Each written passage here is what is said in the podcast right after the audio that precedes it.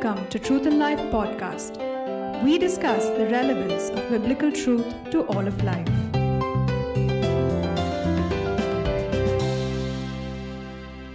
Hello and welcome.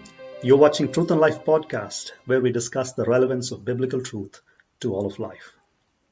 One of the topics that's difficult for many Christians to understand is the ministry of the one who prepared the way of the Lord.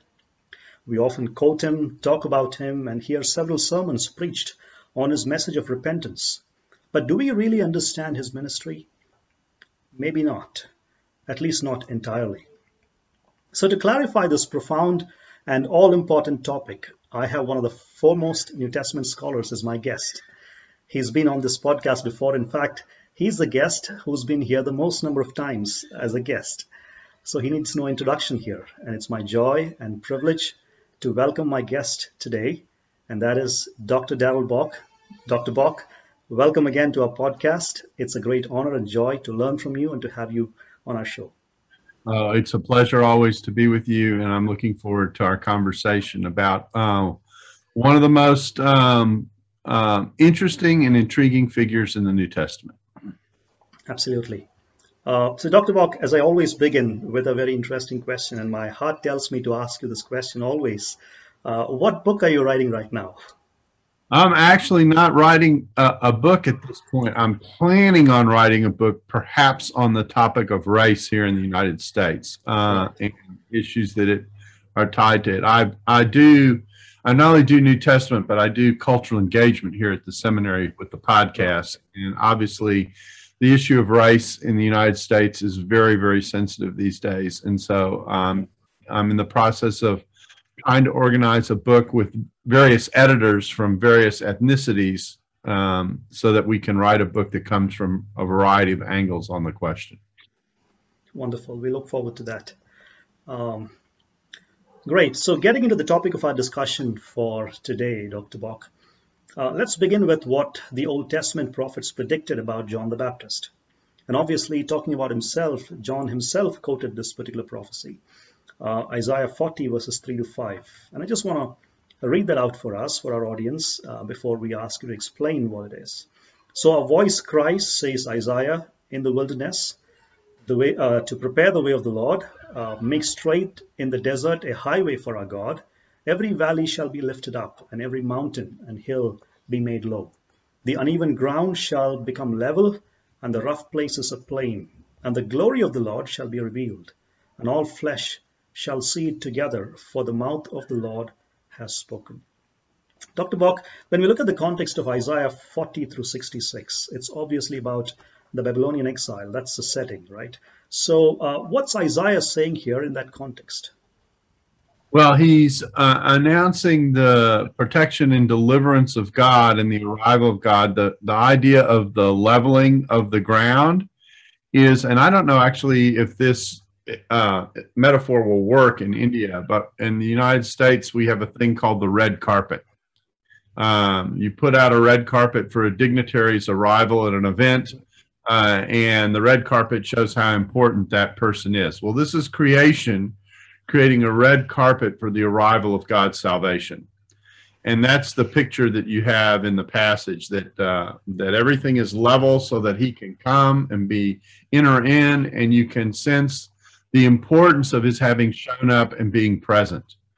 Uh, that's the image that is that is working. And then uh, John the Baptist is portrayed as the one who is announcing the herald, if you will, that he is coming.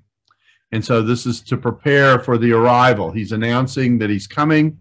and so uh, the creation has hills and valleys and that kind of thing. So we're going to, the creation's going to level itself so God enter in. That's the picture. And John the Baptist plays that role. And the association with the desert has to do with the location of that ministry and what that's going to involve eventually it's a generic picture in Isaiah for the arrival of God to deal with his people, as you mentioned in the context of the Babylonian captivity. But it's a typologically prophetic text, which means that that arrival in the Babylonian situation is but a picture of God's ultimate work of salvation, one situation mirrors the other. It's called a pattern prophecy. Right. I actually prefer that word to the term typology.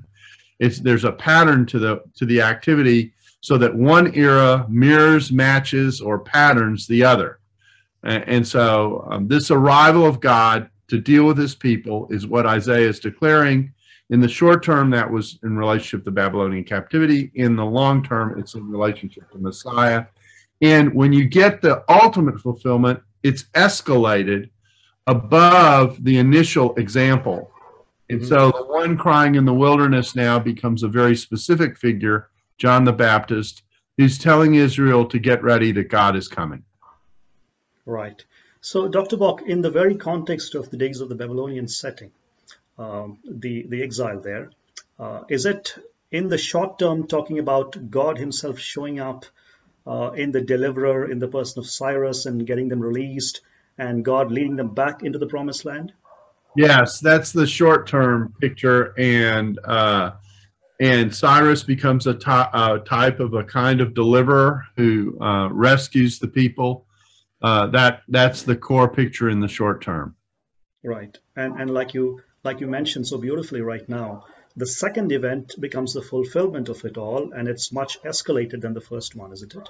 That's right, and most most typologically prophetic texts coming out of the Old Testament work that way. There's an event in the short term that the prophet is addressing that deals with the near situation, but that itself mirrors something coming later. And usually that later fulfillment has an escalated feature in it that tells you this is the ultimate uh, this is the ultimate delivery point of this passage. Right, right. Very insightful. Dr. Bock, uh, just out of curiosity, how did the rabbis interpret this particular passage? Did they merely look at the uh, original setting and the context, or did they also have an eschatological understanding of things? Probably depends. Um, the uh, they certainly saw it in relationship to the short term. Uh, that would have been and they would have seen, uh, you know, Israel as being the core topic and God's deliverance for Israel as the core uh, issue. Um, later on, this text did take on an eschatological significance beyond the Babylonian scene. So, for example, at Qumran, uh, this text was uh, the Qumran community, Qumran sect, applied it to themselves. Uh, they were out in the wilderness, waiting and preparing for the arrival of God. And so they applied it directly to themselves and saw a time coming when a deliverer would come who would deliver them. They had gone out to the desert because they thought Jerusalem was corrupt spiritually and were waiting for the deliverance and their own vindication. So that's certainly how the Qumranians uh, interpret. That's not a, a, technically a rabbinic application, but it is an application that was made uh, during the time of Jesus. The rabbis actually come slightly later, um, Right. but they have the same.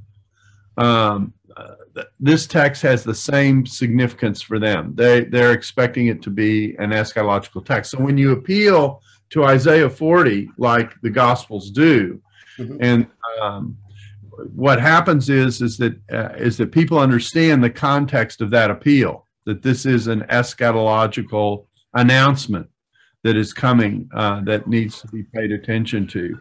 Um, there's uh, th- there's an important difference in the Gospels as well that's worth noting.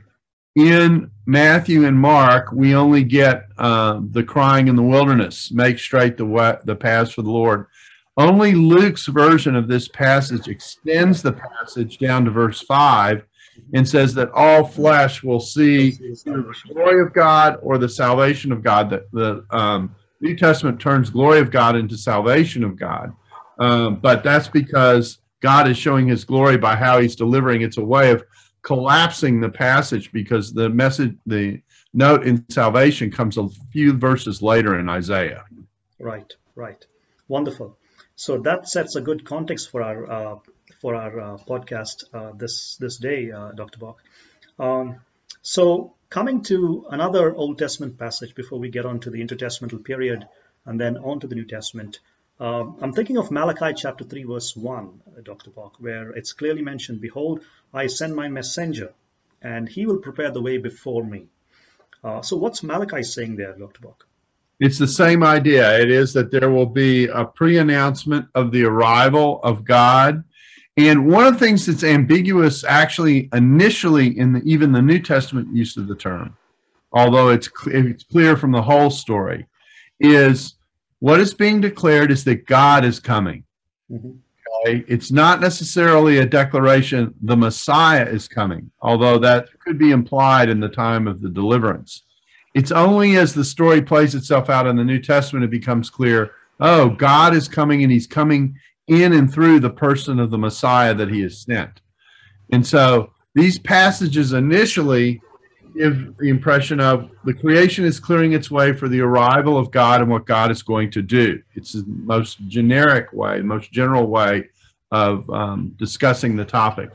And then as the story unfolds and you see, oh, John is actually, he's not only announcing the coming of God and his salvation, he's actually in the process of announcing as a forerunner the arrival of the one to come, the Messiah. Then then that puts the whole picture together. And that becomes clear as the, as the narrative unfolds. Right, wonderful. So, Dr. Bock, I just want to talk a little bit about the context into which John the Baptist came. Uh, we just spoke about Malachi, and with Malachi, we all know that uh, there came a long pause for the prophetic voice. Um, and no longer did God speak directly through a human voice to his people. So, in the absence of such prophetic voices, what were the major streams of the religious life in Israel?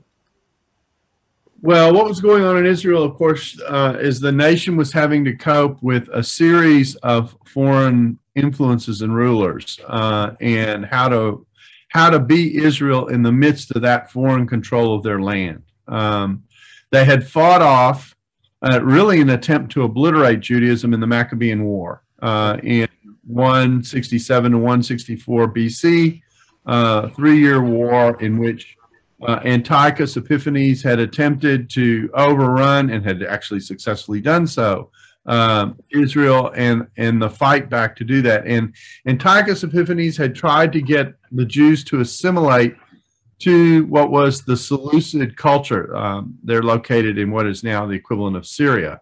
Right. So anyone who knows the history of the Middle East knows that the history of the battles between these peoples goes back um, centuries. In fact, it goes back millennia. And so they tried to outlaw the Torah. Um, put uh, pagan sacrifices in the temple. They really tried to force Jews to become like the rest of the empire and try to eliminate their religion. Israel fought back, gained control, uh, did for a while, and then eventually, through its own internal chaos, um, invited the Romans in to, to fix things um, under the Hasmonean dynasty. And Rome came in in the 60s, took control of the land, took control of the area, and now Jews had a choice as to how are we going to uh, cope with and assimilate to this reality of a foreign of foreign powers really controlling our land and controlling our people. And there were different approaches to this. Um, the Zealots tried to kick the Romans out. They tried to fight and kick the Romans out. Um, the uh, Sadducees tried to assimilate to the Romans. We're just going to make the best of this situation, try and cooperate with them, come alongside them, and, and create an environment for peace. The Pharisees tried to live distinctly, but allow as much assimilation as their religion would tolerate. And the Essenes, who thought uh, some of this was corrupt, went out to the desert to wait for God to come and deliver. So you have four different groupings and approaches for how to cope with this foreign presence in the land. But there's a theological overlay that comes under this reality, which is that um, if you read the the last section of Deuteronomy, the blessings and cursing section, 28 to 30. 20 to 30, okay. It says, um, it basically says, if you are covenantally unfaithful, then I will overrun you with a foreign nation. So the fact that Rome is in the land, in control, if you read that theologically coming out of the backdrop of Deuteronomy, you go, why are we in this predicament? We're in this predicament because we've been unfaithful. Mm-hmm. We need to fix it. And so John steps in to that environment with a message calling the nation to repent because the situation around them says, through the backdrop of Deuteronomy, um, you must be an unfaithful people to have a foreign ruler in your land. And the only way to fix unfaithfulness is to become faithful. And then you'll see the pressure. In order to be faithful, that's going to drive some people to be faithful about about obeying the law. Okay, that would be a natural place to go. Or we're going to be faithful because we need a deliverer. Okay, so much of Judaism's picking the former track. They're saying, yeah, the way to fix this is for us to become more faithful as a people. But John the Baptist comes along and says, no, the way this is going to be fixed is the Messiah is going to come. He's going to purge the nation, fix the nation, and also uh, prepare us for what is to come. And actually, there are lots of passages outside the New Testament looking to the period of the eschaton, where one of the responsibilities of the Messiah is to purge internally the spiritual lethargy of the country, to bring repentance to the people of God. And John the Baptist sets that table and preaches that message as a precursor for what that represents. I think that's the picture of the backdrop of why John the Baptist is ministering as he is. Right, wonderful. So, uh, Dr. Bock, uh, but looking at this entire landscape that you talked about, uh, even the apocalyptists, uh, they never went and heralded uh, the coming of God's eschatological deliverance, right? It's only John the Baptist who came first and did that in a prophetic way. That's right. What they did was announce that this was coming and that this would be a part of the future, but they never said this is the time. Right. And so, what you're getting in John the Baptist, in effect, is this is the time. Uh, the um, I mean, I mean, the whole point of the baptism itself is that it is a one-time eschatological washing. It is it is a someone participates in it, saying, "I'm ready for God to come, and my heart is open to what He's going to do." Uh, that's the point. That's the point of John the Baptist baptism. Wonderful. Yeah, we'll come to that and uh, we'll, we'll ask you to help us to understand that a little more. Uh, but before that, uh, Dr. Bock, what did Josephus say about John? Well, um, Josephus Josephus mentioned that John one that he existed, so that's important, and secondly that he brought a moral reform uh, to the nation. He put it in terms that the Romans for whom he was writing would understand. John, Josephus is a Jewish general who was captured um, after the time of Jesus in the war in which Jerusalem was overrun. And he took it upon himself. He ended up uh, living in the emperor's home. He happened to be fortunate enough to predict that uh, Vespasian, the Roman general, would become emperor one day. And so when Vespasian did become emperor one day, Vespasian said, You know, there's that Jewish general who said I would become emperor. He foresaw this. I think I like that guy. I think I'll bring him into my house. And so he was under uh, imperial uh, protection and wrote about Judaism for the sake of the Romans. And in the midst of this, mentions John the Baptist at one point and the moral reform that he tried to bring. Uh, again, moral reform being a way of explaining it to a non-Jew that would make might make sense to them, or they might understand at least something of what it was that was John the Baptist was about. Didn't mention the connection to the Messiah, didn't mention that part of ministry, but did very much focus on the message of repentance and the bapt and the picture of baptism that underwrote it. Right, right. And and did he also not say that many Jews saw the defeat of Herod's army as a punishment because of his punishing of was his slaying of John the Baptist. Am I right in that, Doctor? Yes, that's true. He he did uh, he did allude to that, and he also um, saw the the war that emerged uh, out of that because of the the um, how can I say this the uh, the the chaos in the family uh, about um, about how uh, marriages were arranged and that kind of thing. Right, right. Okay, great. So uh, we had the Old Testament, um, and we understood what John the Baptist was portrayed as in the Old Testament in its context. We came to the intertestamental period, saw the setting of it, and now when we come to the New Testament, Dr. Bock, and you've written much about this. Uh, I think recently you told me that you finished a commentary on the Gospel of Matthew for the Kerux series, uh, and I'm sure you'll take some time to explain this for us. Matthew chapter 3 and verse 2, uh, the first message of John the Baptist. Repent, for the kingdom of God or kingdom of heaven in Matthew is at hand. So, would you please unpack this profound statement for us? Repent, for the kingdom of heaven is at hand. Well, the term repentance, at least in Greek, means um, to change your mind. Uh, in in Hebrew, it has the picture of turning, going in one direction and now going in another. Mm-hmm. So the first part of the message is to, uh, and it's hard to know sometimes in these contexts whether it's the more Greek meaning or the Jewish meaning or the combination of the two that's in view. But the point is, wherever you are right now, uh, you need to change your mind where you are and turn to God.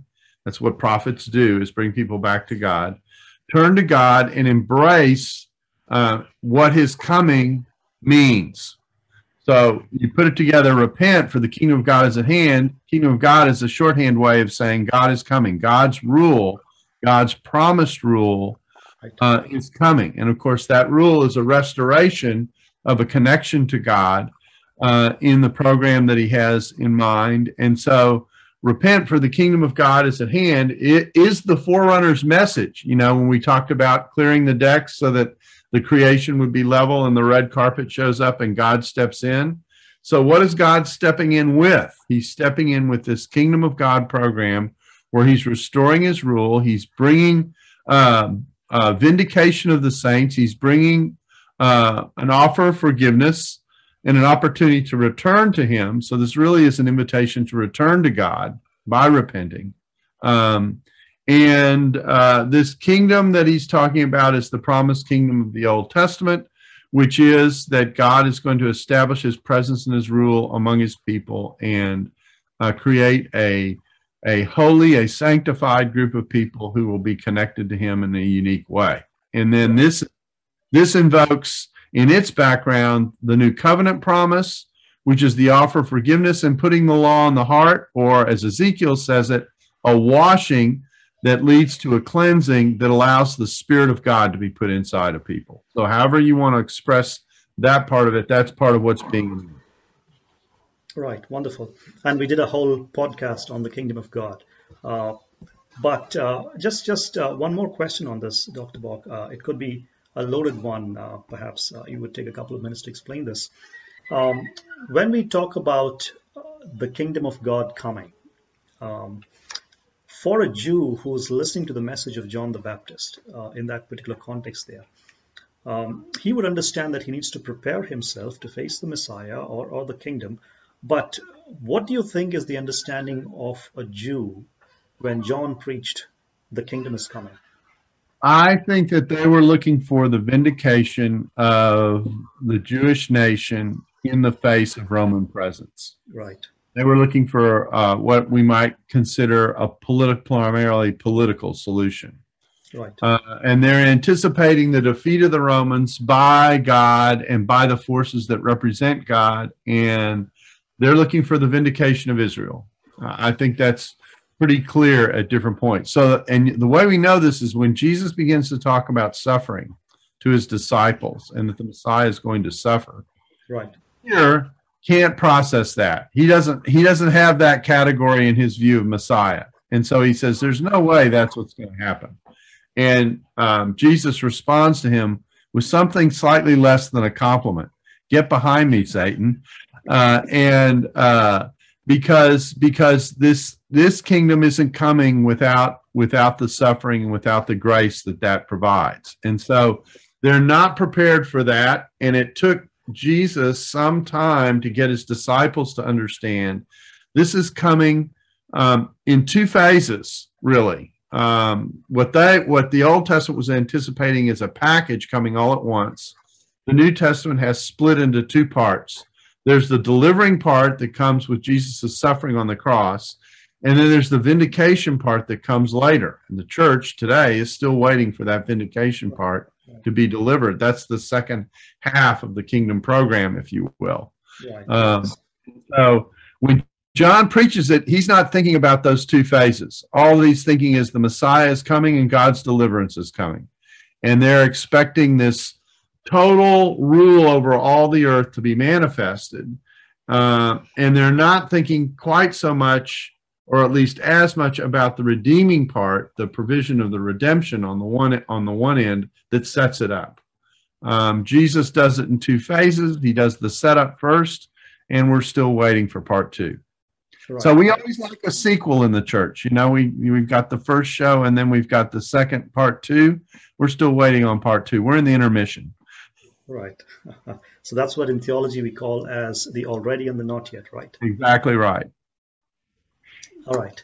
Great. So, Dr. Bock, uh, coming back to the context of a Jew who was listening to John the Baptist, uh, suppose the Jew had a good understanding of the Old Testament and he knew that Elijah would come before the great and terrible day of the Lord. So, how would he how would he have connected this message of John the Baptist and the person of John the Baptist to Elijah? Well, what some Jews did, of course, during the time is raise the question if John the Baptist was Elijah returning. In other words, other words, a lot we aren't talking about a literal Elijah who comes back, but we're talking about someone who does the kinds of things that Elijah did, which is to Right. during one of the most apostate periods of Israel's history, call Israel back to the Lord. And and so so the question is, does John the Baptist fit that that bill? Well, actually, um, the Malachi passage is kind of a hint in that direction.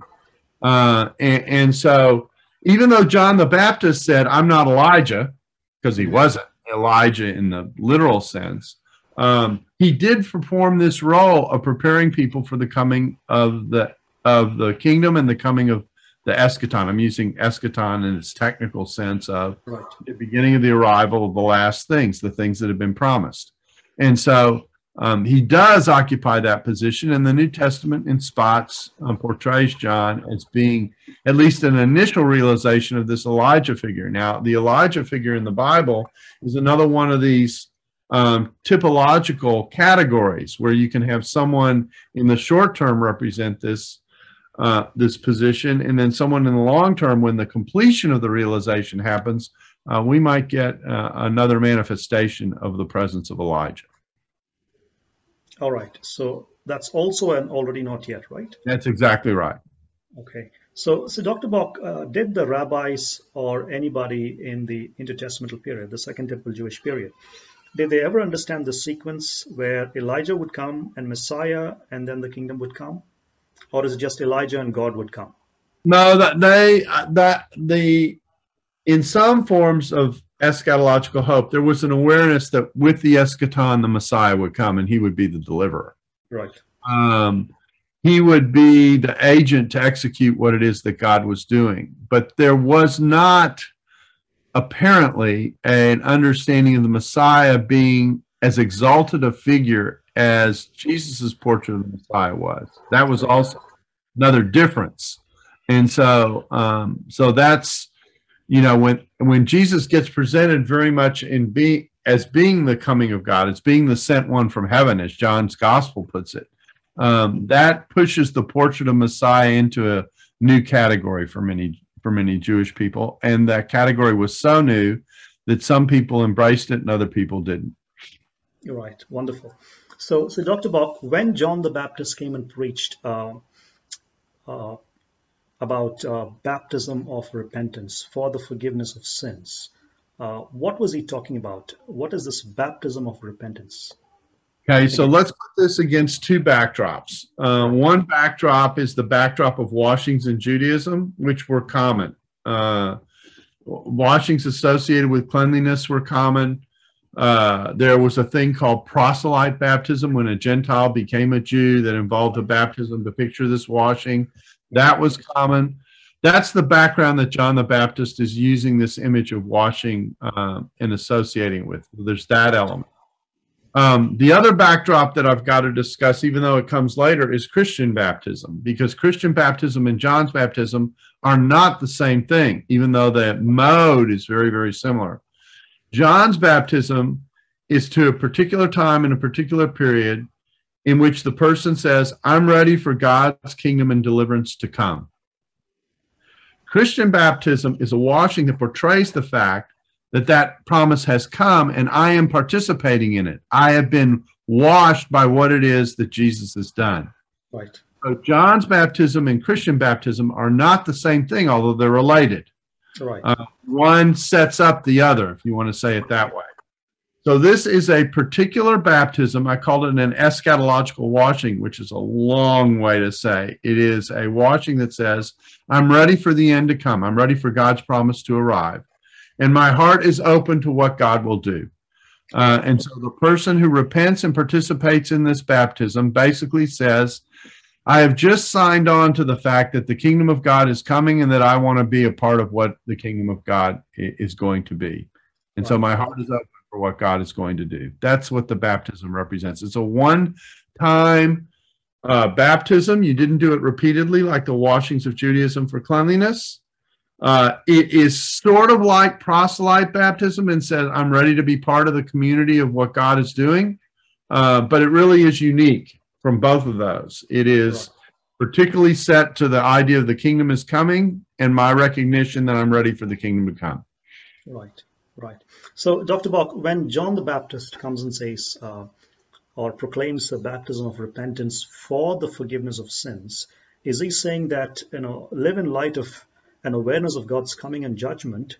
And when it comes, you will receive all that the kingdom of God is meant to give you, which is the forgiveness of sins. Yes, it's associated with the forgiveness of sins. The forgiveness of sins is the evocation of the new covenant, because the new covenant was about the forgiveness of sins on the one hand and the placing of the law in the heart on the other, which is a way of referring to the indwelling work of the Spirit, which gets us right into the core of the gospel. The core of the gospel is basically your sins are forgiven through the work of Christ. And because you've been cleansed, because your sins have been forgiven, the Spirit of God can dwell in what is now a cleansed vessel.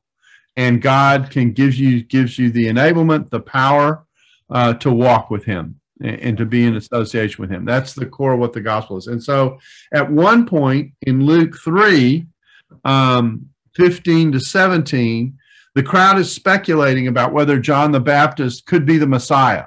Right.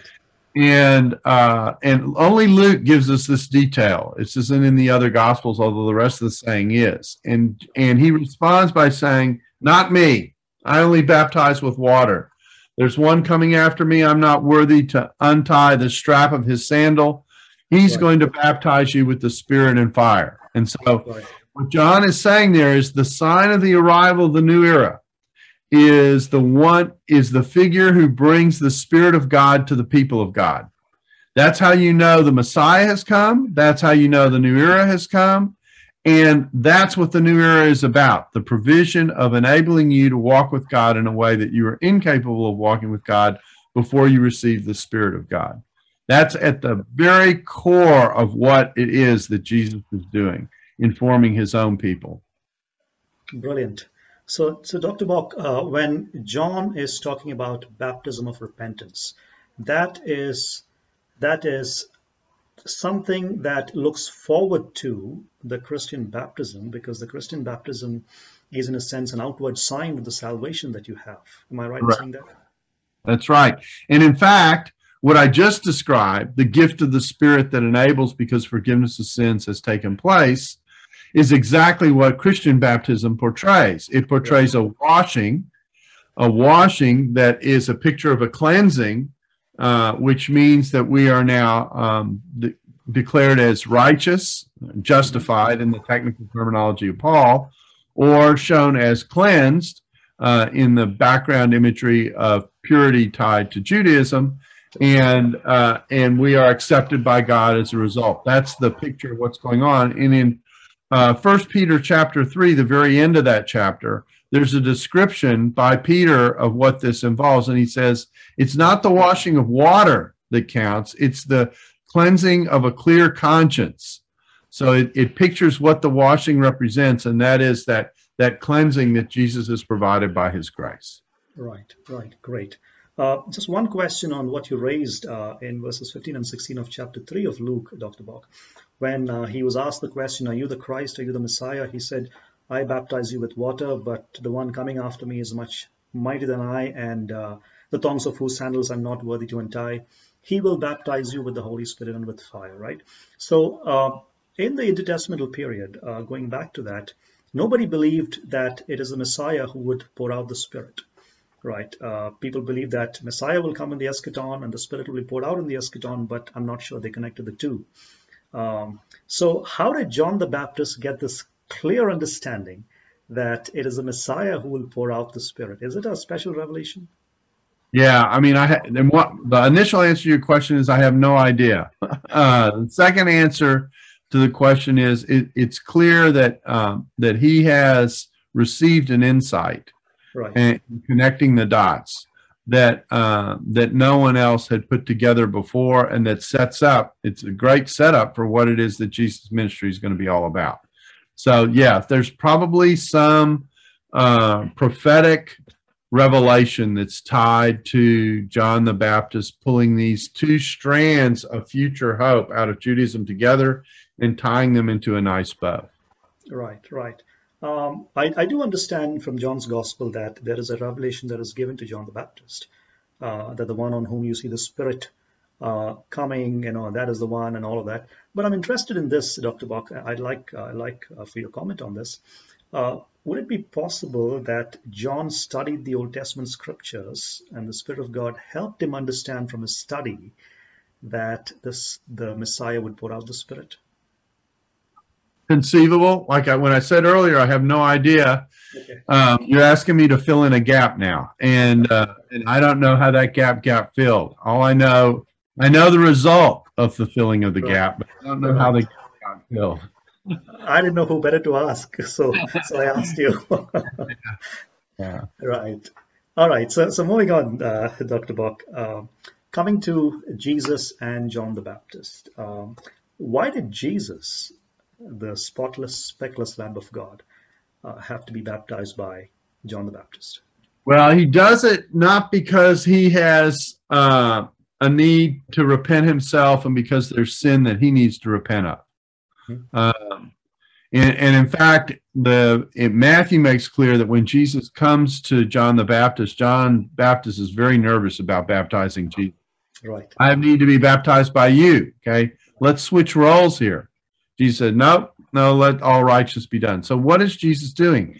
He's identifying with the need of the people that he has come to deal with.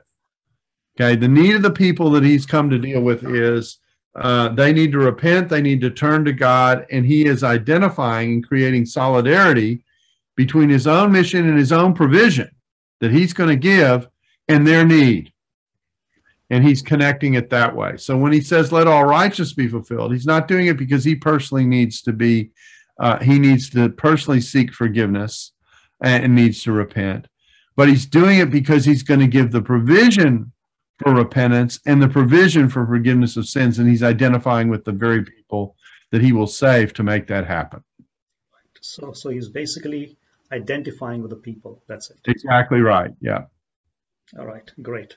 Uh, Dr. Bock, uh, making the connection between John's ministry and Jesus' ministry and what John brought and what Jesus would bring after him. Um, going to Luke 19, uh, where uh, where when Apollos was in Corinth, uh, Paul was passing through uh, the inland country and he came to Ephesus, and there he We- found about 12 disciples. You mean Acts 19? Yeah, right? You mean Acts Acts- 19? Acts 19, I said. Did I say Luke? You said Luke, yeah. I'm sorry, I'm sorry. Acts 19. Uh, I- I- I kept turning pages. Go ahead. so, Dr. Bob, when I when I talk to you, I think of Luke all the time. I know why. right. So so uh, yeah. So in Luke Acts 19, uh, so uh, you know the story, and all of us do know the story. Uh, they, they he, he asked him, "Did you receive the Holy Spirit when you believed?" And they say, "No, we've not even heard about the Holy Spirit." And then he asks, "So what baptism were you baptized into?" They say into John's baptism. And then Paul giving the connection between the two baptisms he says, uh, John baptized with the baptism of repentance, telling the people to believe in the one who was to come after him, that is Jesus.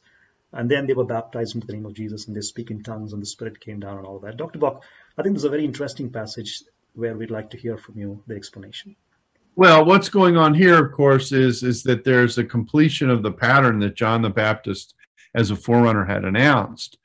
And they knew that Jesus had come, but they didn't know that the Spirit had come with Jesus. They just knew what the work that Jesus had performed. Yeah. Uh, Paul is filling, speaking of filling in gaps, uh, Paul is filling in that gap. And when that gap is filled, the idea of participating in effect in, in a Christian baptism and in a Christian picture of that washing comes naturally. And so they participate in that and the spirit and to show that they've completed the loop the spirit comes um, to indicate that. And so um, that's the spiritual activity that comes out of that event. It's interesting there there are basically four places where the spirit shows up in this uh, visible manifestation in acts. In pentecost in acts 2 when the when we move to the samaritans a mixed race in acts 8 when we hit the Gentiles with Cornelius in Acts 10, right. and then here in 19, going back to the very starting point of Jesus' ministry, which begins with John the Baptist. So we close the loop. We go to all the groups that Jesus is intended for, including the initial group to whom, uh, whom as the forerunner announced the coming of Jesus. And so Luke is completing that loop as he talks about the four scenes uh, where the Spirit of God is active in, in ways that show that He's present as we break each barrier along the way and then go back and recover the initial barrier at the same time. Right, right. So, uh, this is also Paul's authoritative explanation of the connection between the ministry of John the Baptist and the promised fulfillment in the ministry of Jesus. Exactly right. All right, wonderful. Uh, Dr. Bock, coming to very practical terms, and you've written a lot on this. Um, you could take about five minutes for this.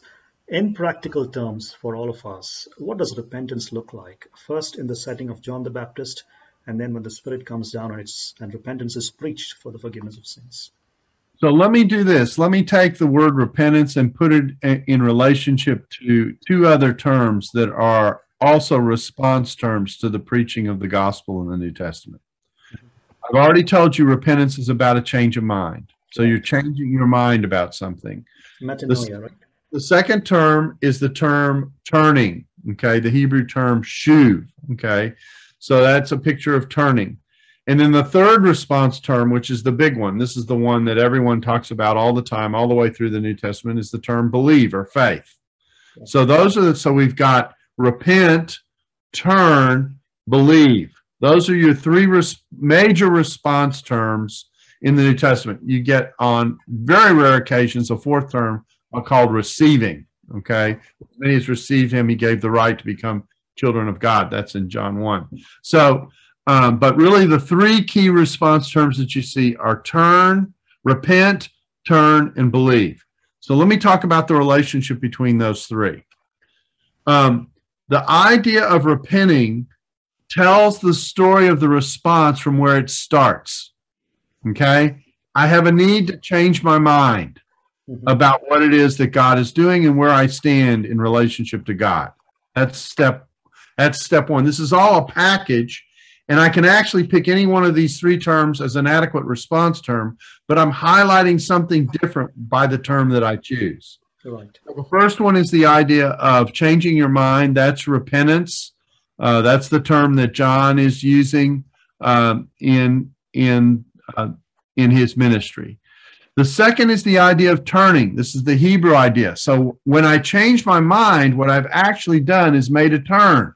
Mm-hmm. Okay. So the dynamic of the response is not just the changing of the mind, in other words, the, the decision that what I was doing is not what I ought to be doing, but it's the turning that is the dynamic that gets created out of the change of mind. Okay. And then the third term is faith. That's where you land. Okay. I land in a place where I am trusting God. I have faith. And that's a that's a durative idea. You know, that I don't I don't trust God in one moment and then I'm done trusting God. No, I I land in the position of faith. So the reason the New Testament as a whole tends to highlight faith among those three is because it's where you end up. Right. Okay. So I change my mind, I turn, okay, and I end up trusting God. That is one package, if you will, of the appropriate response to the gospel, but I can highlight any feature in it. I can change my mind, I can turn, I can have faith. One will inevitably lead to the other. One will inevitably lead to the others, both of the other two. So, um, So that's what's going on. So repentance is the beginning of that sequence, which is natural because John the Baptist is introducing the arrival of the kingdom of God to which a response is required. Right. So, so Dr. Bock, in, in several contexts in the New Testament, a couple of them are merged too, right? And uh, they are put together. For example, yeah, there's a wonderful passage in Acts 26 where you get all three terms within the space of a handful of verses. Mm-hmm. Uh, but in many passages, any one of those terms works as appropriate response to the gospel. Right. Okay. So it's just looking at the core of it, but talking about it from different angles based on the context. Exactly right. And uh, what we want to highlight about it.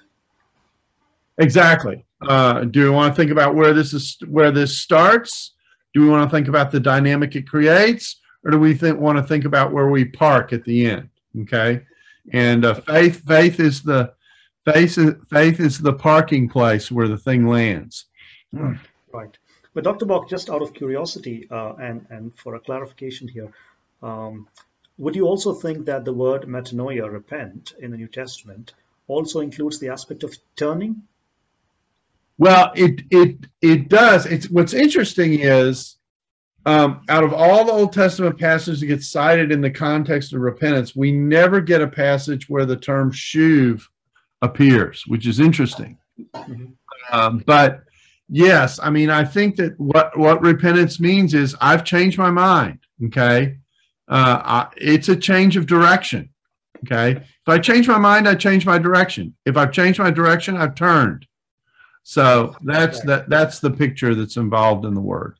So so you're saying that uh, it never stops with repentance alone. If you say you repent, you go all the way into faith and believing into Jesus. That's what in fact that's what repentance does. Repentance puts you in the position where you land with faith because I I was separated from God and reckon and didn't recognize my need for Him. Now I embrace my need for Him, and in that turning, uh, I trust Him. Right, right, great. And in the context of John the Baptist, uh, Dr. Bock, he talked about it uh, much in terms of compassion, isn't it? Um, uh, acts of compassion, whether it be tax collectors or soldiers. What's really interesting, I'm glad you asked this question. What's really interesting is a passage that's unique to Luke in Luke 3 10 to 14, where Jesus, where John the Baptist has just said in verse 8, uh, make fruit worthy of repentance. Okay. Um, I'm going to be very literal here with the Greek. The Greek word here is the verb poieo, which means to do, or we, in English we say to make. Uh, to do fruit worthy of repentance. That's the exhortation. So, in three different places, follow in the follow up, the crowd, different aspects of the crowd ask, "What should we do?" Using the same verb. Mm-hmm. Okay. So the crowd in general, and then we get uh, tax collectors, and then we get soldiers who ask this question, same question coming from three different places. In each case, the response has to do with how you treat other people. It doesn't have to do with how you're walking with God in your own personal relationship. It's an odd set of answers in one sense, because if I walked out on the street and said to people, what relationship does repentance have to do with? People will go, Oh, my relationship to God. That would be the default answer to that question. And technically speaking, that would be completely correct. But in this response, what John is communicating is if you repent and turn to God, that's going to impact all your other relationships. Right. And it's going to impact all your other relationships so that you have compassion, you clothe the one who needs clothes, you feed the one who is hungry. Um, to the tax collectors, you don't collect more than what, what you are owed. To the soldiers, you don't abuse your power. That's the, those are the answers that he gives to those questions. And so what we see is a human relational collect, connection to what it is that repentance means. Repentance is not just an idea that builds a little theological library in my brain and stops there. Okay? Repentance is an is an idea that changes the heart and changes the way I not only interact with God but how I interact with others. Right, and and part of which is showing your uh, behavior in compassionate acts. Exactly right. Right. Okay. Great. Dr. Bock, this was a very interesting and thought provoking, and more than that, a very impressive theological conversation. And uh, so we want to thank you again for taking time out of your extremely busy schedule and uh, giving this time to us. Uh, do you want to say something at the end? Uh, well, it's a real pleasure to be with you as always, and I hope this has been an encouragement to people because what it, of course, ex- expresses is the initiative of God to reach out and touch all of us with what it is that He's done through Jesus Christ, and to make the point that the only person who can remake the human being is God Himself. Right, absolutely. Thank you, Dr. Bock, for that reminder. And with that, I want to say to our audience, thank you for watching Truth and Life podcast, where we discuss the relevance of biblical truth to all of life. Thank you for listening to Truth and Life podcast, brought to you by Truth and Life Academy.